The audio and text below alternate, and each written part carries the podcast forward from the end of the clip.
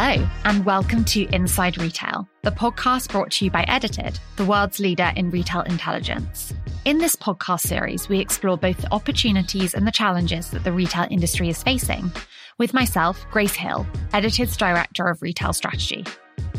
According to a recent report, Vestiaire Collective and BCG stated that the resale market is now worth between 100 and 120 billion dollars more than three times the size it was three years ago. So, unsurprisingly, resale is grabbing headlines with mass market leaders Shein and Zara making big bets in the pre loved fashion market. We're also seeing resale impact the luxury space too, with The Real Real hoping to change size inclusivity challenges through a new partnership with luxury plus size fashion retailer 11 Honore, who we've previously had on Inside Retail. However, Depop is synonymous with resale. The community powered circular fashion marketplace, beloved by price and environmentally conscious Gen Z consumers, Depop is a vibrant platform that's transforming fashion one item at a time. Depop is a website and mobile app available in over 150 countries with over 26 million active users. Users can buy and sell clothing, accessories, beauty, and lifestyle products. The key difference between Depop and other resale platforms is its user base and social media like structure. About 90% of Depop users are under 26 years old. Depop has made itself known as the fashion marketplace of Gen Z. That's why today on the podcast, we're excited to be joined by Lizzy de Bruin, lead of strategic inventory at Depop. We spoke to her about her team's role at the company, its importance to the commercial growth of the business, and the future of the resale market. We really hope you enjoy it. Let's get into it. So, hi, Lizzy. How are you doing? I'm very well. Thank you. Thank you so much for having me. Thank you so much for joining us. We've prepared some little icebreakers just to get us going. It's like our version of Vogue 73 questions. So, Lizzy, what is your favorite pre loved purchase? My favorite pre loved purchase is a piece of jewelry, actually, one of those that I'm wearing now. And where did you find it? I found it on Depop. There we go. Yeah. And where is your, what's your favorite city to thrift in? I think Amsterdam is good for thrifting. But then I think all my friends back home would disagree and say, no, you go to London for thrifting, especially when it comes to like jewelry. And what's the first thing you do when you get to the office? So Depop is wonderfully um, flexible in terms of office attendance. So most of the team normally tend to go in about two or three days a week, whenever it sort of suits them best. However, we always try to make an effort as a team to at least have one day of face to face time. So on these days, if diaries allow, if there's no meetings, we just catch up in person. I'm normally quite organized with planning my diary, my to-do list. So once we've caught up, um, it's normally a hot drink, a breakfast snack, and then straight in. I must say though, we have a dog friendly office. So there's always a dog or two that's waiting for a belly rub. So that's sometimes a little bit of a distraction. Amazing. And what are you watching on TV right now? I've started watching The Watcher, but my boyfriend is not really into it and I don't want to watch it on my own. so it's three episodes in and it's sort of paused there. And what metric would your co-workers say that you are obsessed with? Picking one, picking one metric will be hard. Um, I think because we do what we do is quite broad and we touch on both the demand and the supply side of things. So I'm going to say GMV and sell through rate, uh, as I think these are both a good reflection of our inventory health and our positioning. Um, and they touch on both the buyer and the seller side of what we do. Interesting. And describe Depop in three words. Circular fashion, inclusive community. So now that we know a little bit more about you, would love to start off by you telling us a bit about your background in the industry and your role as lead strategic inventory on the commercial growth team at Depop. Cool. So in terms of my background, it's a little bit mixed, although predominantly in fashion. But I think in terms of the jobs I've worked in previously, it's a good mixture of. So I worked in buying for a little bit for a Dutch multi-brand retailer. I then moved to G-Star in retail operations, looking after the G-Star branded stores in the UK and Ireland. I then uh, moved into strategy consulting. So something quite different to the previous two companies. I was there for two years, consulting specifically on projects within the retail space after which I moved to eBay, where I guess sort of my, my passion and my interest yeah. for secondhand and resale was triggered. I was in the C2C team focusing on lister growth. And then I moved to Marks and Spencer, again, quite a different role. I was essentially a business partner between the buying and merch departments and then the research and analyst team in the insight team. And this is where I got to know Edited. Amazing. And now you're at Depop. And now I'm at Depop. I find, I think I, I feel with, I don't know, at Depop, it seems to have come all together, if yeah. that makes sense, in terms of like, there's that element of strategy, there's that element of insights, there's that element of like secondhand and resale. And I think it took me a little while, I guess, to find what I was looking for. Mm-hmm. I think a role you can always sort of shape to how you want it to be. But I think company wise, that's much harder. And I think it's just such a nice experience to be with a company where you can just be yourself. And I don't know. I think that's always been like a very important one for me. Mm-hmm. And I mm-hmm. haven't always mm-hmm. found it with like the, the big sort of machines. Tell us a little bit more about the strategic inventory team and why this is so important to Depop.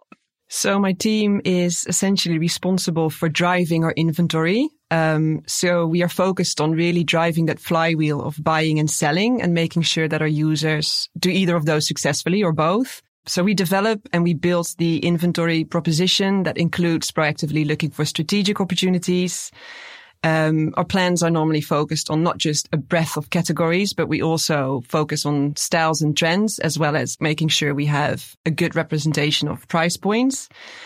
Then at the same time, we also execute and deliver on those plans. And I guess in doing so, we are just constantly aware that we need to address both seller and buyer needs.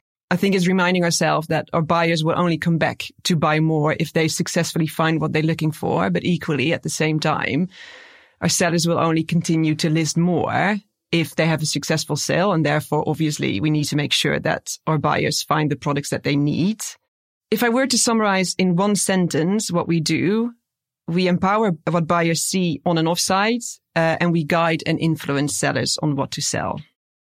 Amazing. So connecting the users with the product that they're looking for on the site. Yes, indeed. Um, and, and, a big part of that is understanding how the resale landscape is moving and how the line between resale and traditional retail is essentially blurring, um, and how that impacts the user experience.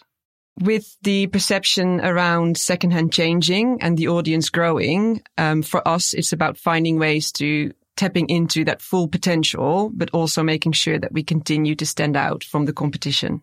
And then lastly, a big part of what we do is educating the wider business on anything inventory. So again, that being categories, trends, commercial price points, etc. I think for us, inventory is the common thread across everything we do. We have to make sure that we embed that direction that we set cross functionally just to make sure that we speak consistently about the same trends and categories across all our channels. And why is that important? I think it's external facing, but I think it's also internal facing. Like if we are trying to activate on certain, certain projects or certain trends, it's just important that all the faces are in the right direction. CRM, paid, PR, any activation that touches on inventory, we sort of set that direction and make the recommendations. So the team would come to you almost for guidance of, you know, do we have the inventory to support campaigns or you would recommend supporting campaigns based on signals that you're seeing within the business and also externally on what would be the right trends to back or to discuss as a business and also from a commercial perspective? Exactly. And I think we touched on it a little bit already, but we're a fairly we're a fairly new team. Mm-hmm. So I mm-hmm. think a lot of the work we've done so far has been super foundational. So yeah. it's like building that bank of inventory insights, making sure you've got the tools in place, but also making sure that when we talk about fashion,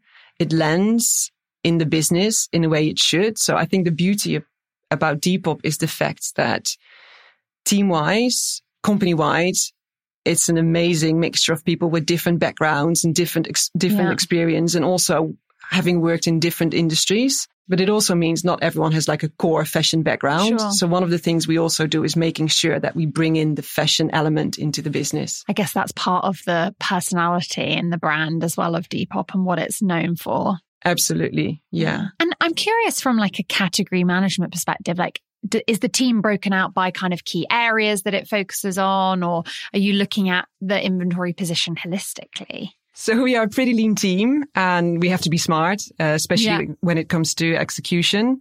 But as mentioned before, with the landscape evolving and secondhand essentially becoming more mainstream, um, but also making sure that we still cater for our core audience. We are mindful that there's multiple buckets of opportunities, both from an audience and product point of view. And that as a result, shopper needs and journeys vary. Mm-hmm. Some of them are a little bit more inspirational. Uh, others are more transactional. So that's certainly something we adapt to when we're making our plans. Um, geographically, we of course also see some differences. Or the largest markets for us are the US, the UK and Australia. And we have offices in London and New York with the teams working across both these offices. So we have on the ground expertise. I'm also fortunate enough to have someone with Australia specific expertise. So where we can, we build the plans and those strategies specific to those markets. So how um, are you reviewing inventory position through a customer segment lens? I know you've just mentioned that importance of having that regional focus as well within the business. We're trying to tap into a wider audience and historically Depop, you know, we've been super Gen Z focused. That's still Yeah. like 90% of our, of our users are under the age of 26 by a mile. They are the largest segment. I think now as we're looking to address a more mainstream audience, I guess the way we try to approach it is more not necessarily from like a set customer segmentation point of view, but it's more like a mindset. Essentially, anyone Mm. who's interested in exploring their style, we consider sort of within our target audience. And do you see, you know, I guess based on the information that you have internally, trends differing by customer types or brands performing differently by customer types? we do and we don't. Again, like it's a super hot topic at the moment because it's, it's something we really try to get a grip on almost. Sure. But I think with, you know, we've got thousands of brands and we've got thousands of price points as well as, you know, we, we have every single category and subcategory across fashion. It's really hard to quantify what product or what listing we, we would say Sure. qualifies for like someone a little bit more mainstream or someone that's after something a little bit more unique just because very often wardrobes are a mixture of. Sure. So it's, it's a hot topic, but I have to admit we haven't quite nailed the answer. Yeah. I guess there's so many variables, as you said. And I think it's quite interesting when I was obviously researching and Depop, where it does have such a huge Gen Z audience, which so many brands would love to have. I'd love to get also your perspective on size inclusivity as well and how you see that play out from an inventory position and perspective at the business. It's a big one for us, right? Because Yeah. inclusivity is sort of the core of our business. Actually, over the last three to six months, we've done an awful lot of work on, on understanding the opportunity around mid-size and plus size. One of the challenges for us is the fact that we are completely dependent on what our users, what our sellers essentially list, Sure. but not necessarily what they choose to list. Also the way they choose it to list Okay. as in like the way they tag their items or they describe their items. And therefore sometimes it's harder for us to surface that inventory. So the inventory might be there, but we can't necessarily quickly identify it. So we've, we've done quite a bit of work around educating sellers as well, like explaining why we think there's a big opportunity from a, supply point of view. Again, Sure. like we're addressing where we see supply gaps, but also making sure that when they list it, they list it in the right way that people who are after like a mid-size or a plus size will be able to find it quicker. Yeah. Out of curiosity, like what what would that look like? What are the ways that would help kind of surface that type of product on the site? In the backend side of things, we, we have a curation tool, obviously, that we normally use when we manually create anything you see appear in Mhm. app. And by that, we can search on size, for example, we can search on hashtags and descriptions. So that normally is a good starting point. Mm-hmm. But again, people can choose to list something that's plus size, but try to sell it as an oversized, if that makes sense. Uh, so ah, interesting. Yeah. Hadn't thought of that. That makes sense because maybe they're thinking they've got a wider audience if they're going for an oversized product versus a plus size. For product. example, yeah. Yeah, because I think it was interesting in the news recently about the Real Real partnering with 11 Honore because of the primary fashion market being less size inclusive. So they're trying to kind of plug that gap and support that through working in partnership. So it feels like there is such opportunity in resale in, in plus. It it is, and I must say, I've I've been talking about a little bit how we do it from an inventory point of view, but at the same time, mm. we I think as a business, whatever we do across the channel, so either that being in app with edited picks that we select, or in our marketing materials, we always want to make sure that we have a good balance of mm-hmm. you know size inclusivity. So it's definitely something that we monitor and track in the back end as well. We were just discussing obviously the impact on uh, plus product available on the platform through the community. So, what is the community's impact on the inventory on Depop's platform? And how are you managing that? We consider ourselves a community led business. Like we like to say that people come for the clothes, but they actually stay for the culture. So our community is, is massively important. What we actively do is empowering the sellers with knowledge they need to list successfully and to uh, sell successfully. So that's a number of things. So we either proactively provide them with inventory guidance and inventory recommendations. And that normally tends to be a combination of things. So that's either, you know, calling out our biggest GMV drivers, calling out which almost on a retail calendar level, which categories we expect are sure. going to be spiking in terms of sales and, and uh, searches. But it's also incentivizing sellers to list in categories or areas where we feel we have an undersupply. Mm-hmm. So that mm-hmm. being free fees, for example, on plus size or free fees on menswear. Um, and then lastly, we also provide them with almost like visual guidance, like mood boards. So if they, if they set out to go and source for specific trends, they have a very clear picture of like a style or an aesthetic when they set out to go and source.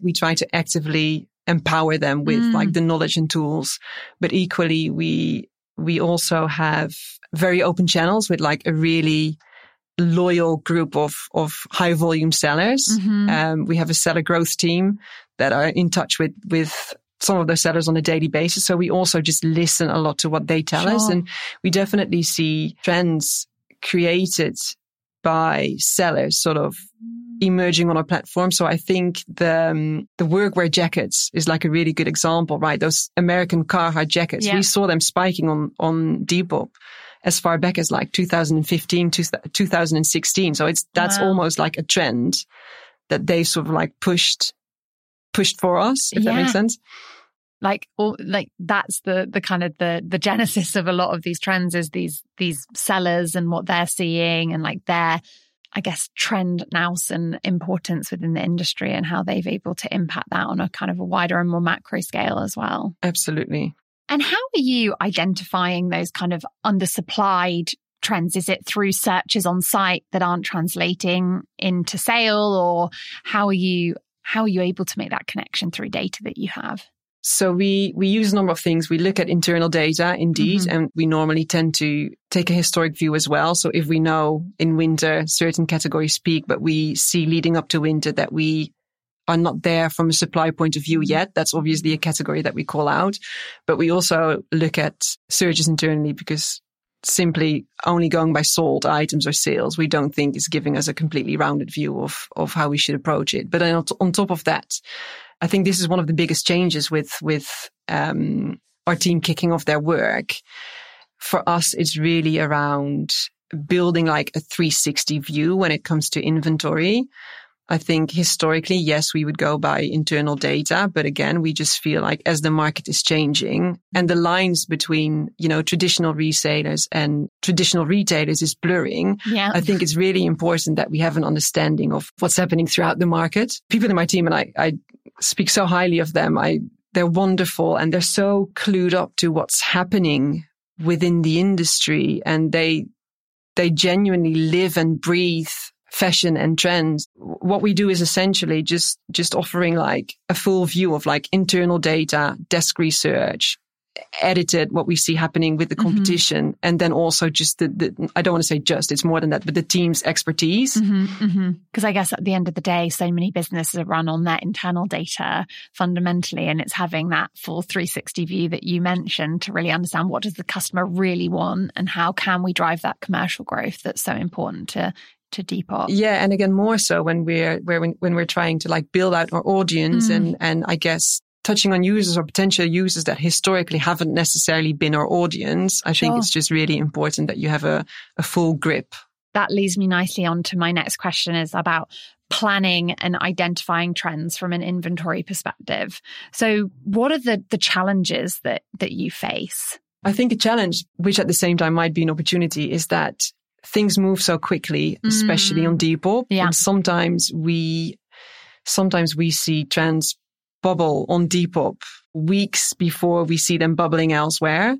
I think the challenge for us is really understanding if an opportunity, again, like given that, you know, inventory to some extent is out of our control, but if an opportunity really is big enough to go after, either that being like a red carpet moment or a mm-hmm. sports event, sometimes it's quite hard to understand if it will be long lasting enough for us to go after as a business. Again, also because we need to take into consideration a time to source for our sellers. Hmm. So what we try to do or what we actually do very regularly is that we come together cross functionally and we talk, we just spend like an hour talking about trends and movements within the market and things we've seen Sure. pop culture or wherever that is. We then identify a number of opportunities. We talk about them and we take them.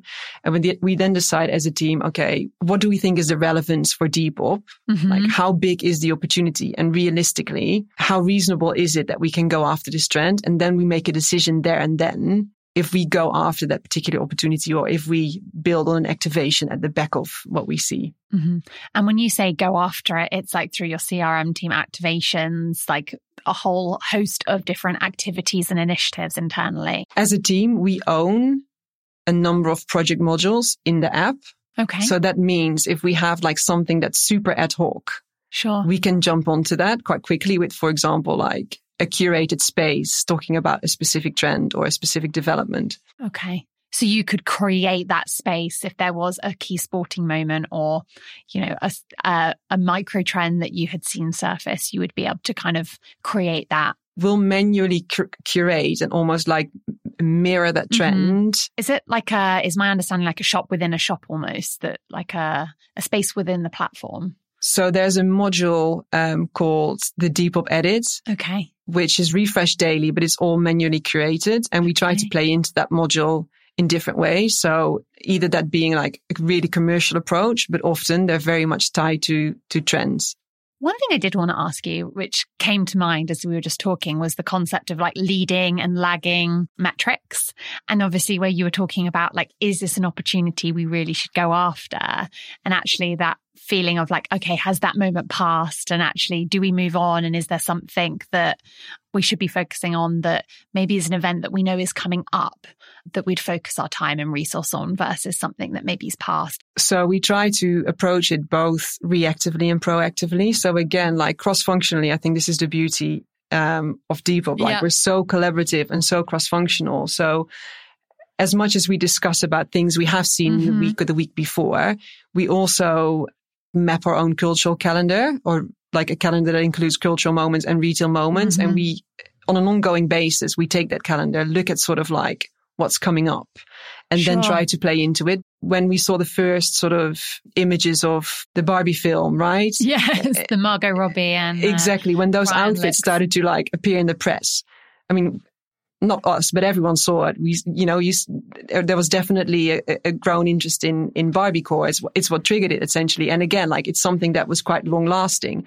Equally at the same time, we also see very specific things like Hellfire shirts at the back of Stranger Things, for example, but they're a little bit more niche Ah. Yeah. and a, like a little bit smaller. So what we do do in the background is almost take note of those examples and then try to see how that's moving in terms of like interest and demand and search on our side. And what we try to do, we get to a point where we want to be able to recognize certain patterns. We're not quite there yet because again, like the variety of, of those different examples is so oh. broad, but it's definitely something that we're very actively thinking about. It's almost tracking it to see if it's like a snowball effect and if it's like growing in prevalence and maybe it's not so specific and niche and it's actually grown in terms of a theme. Exactly. Yeah. And also, especially with like the Stranger Things example, right? You could, you could set yourself up for like, if a new season would be launched. So sure. it's just trying to be like really proactive and quite clever about those things. Again, I think it just speaks really nicely to the like putting the consumer and the customer at the center of that. Like what's going on in their life? What are those key moments? Mm. What are they going to be thinking about? And actually preempting that as well. Um, you've mentioned Barbiecore. Um, I'd love to know are there, you know, the other impacts of pop culture or any examples of subcultures that you've seen influence the business recently? I think in general, trends that tend to do quite well on Depop, mm-hmm. I feel like trends that organically align quite well with the audience. So for example, Gorpcore has been incredibly strong for us, I think, for a number of reasons. So for example, there's been some really cool streetwear and Gorpcore brands collaborations, which again, mm-hmm. like automatically plays into our audience. But also it's a trend that's, that's linked to some of the more classic styles that were already popular on Depop. So like a North uh, North Face puffer jacket, for example, we've seen since August, we've seen that spike. Whereas it, as a category or as a product, that item was already so popular. So to see that sort of even going up more is really interesting. One thing we're also curious about is do you see trends seen at high street brands have an influence or impact the inventory at Depop? This is again something we talk about internally a lot. Like personally, I think high street will always play a role in in defining trends. Um, I think even if you don't necessarily buy off the high street yourself, you will still get to some extent inspired by it, either directly or indirectly. When we're, we're thinking about like a wider audience, I think it's also that understanding that inspiration now comes from many different places, including the high streets. In terms of seeing something from the high street trending on Depop, there will be a bit of a lag because people would buy it ideally to wear it themselves before they sell it along. Um, but I think Depop to many is a place where they, they explore and they play with their style. So uh, what we offer essentially is a su- sustainable version of what you can see in the high street. So mm-hmm. Maybe you wouldn't necessarily find, and you could, but maybe even if you don't find that Zara dress or that Urban Outfitters top, mm-hmm. that doesn't mean that if you go on Depop, you can't mimic that sure. style, if yeah. that makes sense. So one thing that we deliver on a quarterly basis is something that we refer to as fashion themes. And I don't think it's very far off of how traditional retailers will go about designing their collection. But essentially we'll start with cultural context and macro trends to then understand and break those down into micro trends. Um, we then map those back to to certain categories, so categories that historically spike sure. for us, or any categories or styles that we feel are um, particularly relevant for that trend. And we built that out into I'm saying we, but the team built that out in those, in the most amazing looking mood boards in a way that it's very gi- digestible for mm-hmm. everyone in the mm-hmm. business. So, and, and when we do that, we try to almost like cater for the full spectrum it starts with like something super inspirational. And then we run it down to a version that's far more sort of like relatable and accessible. So I think that leads me nicely onto the future of resale and where do you see it really going? Um, because it's undeniable that resale has been grabbing headlines recently. So I think we're all making the same observations, right? Around brands launching their own resale platforms. And the industry is constantly evolving and, and the rise of more resale players is obviously something that's happening. I think it's something we only celebrate. I think at Depop, we, we like to think that we've paved the way for this. For me, seeing some of those in particularly fast fashion retailers launch their own platforms comes as no surprise. I think mm-hmm. I can only imagine that you know, many of them as a result would have seen to some extent dents in their profits for the simple reason mm-hmm. that, you know, Depop and, and, and other resale platforms are sort of extending the life cycle of their fast sure. fashion collections. Again, the stigma around resale has changed completely, has been removed almost. I think the, the pandemic to some extent has accelerated it. People would have started trying resale for the first time just sure. by means of killing a little bit of time. yeah. I think values around sustainability have changed. Traditional thrift stores have closed down. So there's a number of things, I guess, that have accelerated that development. I think I think the point I'm trying to make yeah. is that it comes to no surprise that this is happening. And again, in a way, we welcome it and we embrace it. We haven't seen any immediate impact to our mm-hmm. business as just yet. I think we haven't been able to recognize any patterns to like say that it has or it, it, it won't or it will impact the business. It's definitely something we we're monitoring sort of quite closely. Like I'm mm-hmm. curious to see how how how it's going to develop. Yeah, I think it's amazing when you're saying about like obviously celebrating it because I think it only just speaks to the fact that it is very much like the work that you've done to pave the way for resale and it's so top of mind for so many consumers. The fact that these brands want to and invest in that just shows the opportunity that they've seen uh, through the work that you guys have all done. Um, I think the only question that I haven't touched on specifically, but I feel like you have answered it, is the importance of data when you manage your inventory position.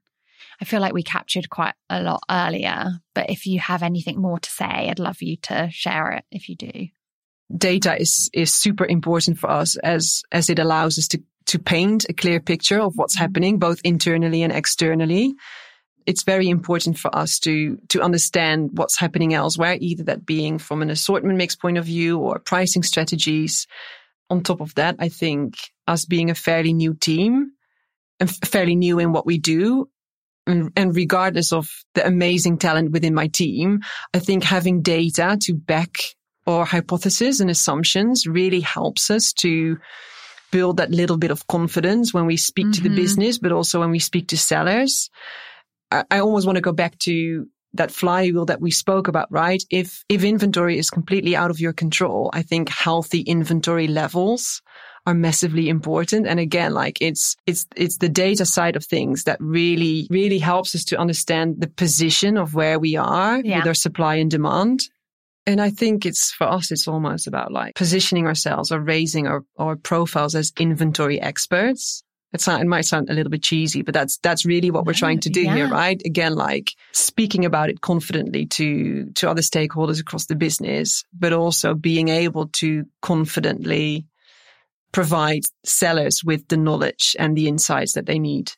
One question we ask all of our guests is what is the one thing you would love our listeners to take away from this episode? What is the one thing I would yeah. like listeners to take away? I think on the topic of inventory and defining your inventory proposition, I think there's a lot more to it than just data, but it's also more than a feeling or mm-hmm. having awareness of. I think it's, it's all about connecting with and understanding your audience, but on like a very authentic level, if that makes sense. Yeah. And you know, we take insights like as broadly as that is, right? So that's either data, that's desk research, that's reports we get from edited. We take all of that to, to get to that point. Lizzy, thank you so much for coming on. It has been such a pleasure to have you and been so interesting to hear more about you and, and your role at Depop. So thank you so much. Thank you so much for having me. Huge thanks to today's guest, Lizzy de Bruin, lead of strategic inventory at Depop. If you've liked what you've heard today, please head to edited.com and check out our recent sustainability edit report. I'm Grace Hill, and I'll see you next time. Goodbye.